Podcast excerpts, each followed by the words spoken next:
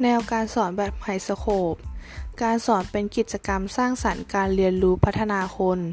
การเรียนรู้และการสอนทำให้มีการคิดเชื่อมโยงความรู้ได้อย่างรวดเร็ว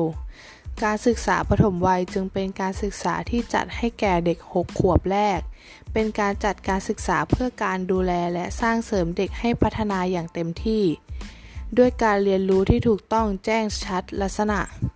การจัดการเรียนการสอนจึงมุ่งจำเพาะไปที่พัฒนาเด็ก ใจเด็ก และอนาคตเด็ก การสอนเด็กปฐมวัยไม่ใช่การถ่ายทอดความรู้ แต่เป็นการจัดประสบการณ์อย่างมีรูปแบบ เพื่อส่งเสริมพัฒนาการพัฒนาสมรรถภาพทางปัญญา และพัฒนาจิตนิยมที่ดี การเรียนการสอนสำหรับปฐมวัยมีหลากหลายรูปแบบ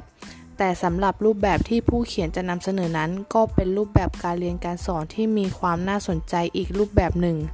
รูปแบบการเรียนการสอนที่ว่านั้นคือรูปแบบการเรียนการสอนแบบไฮสโคป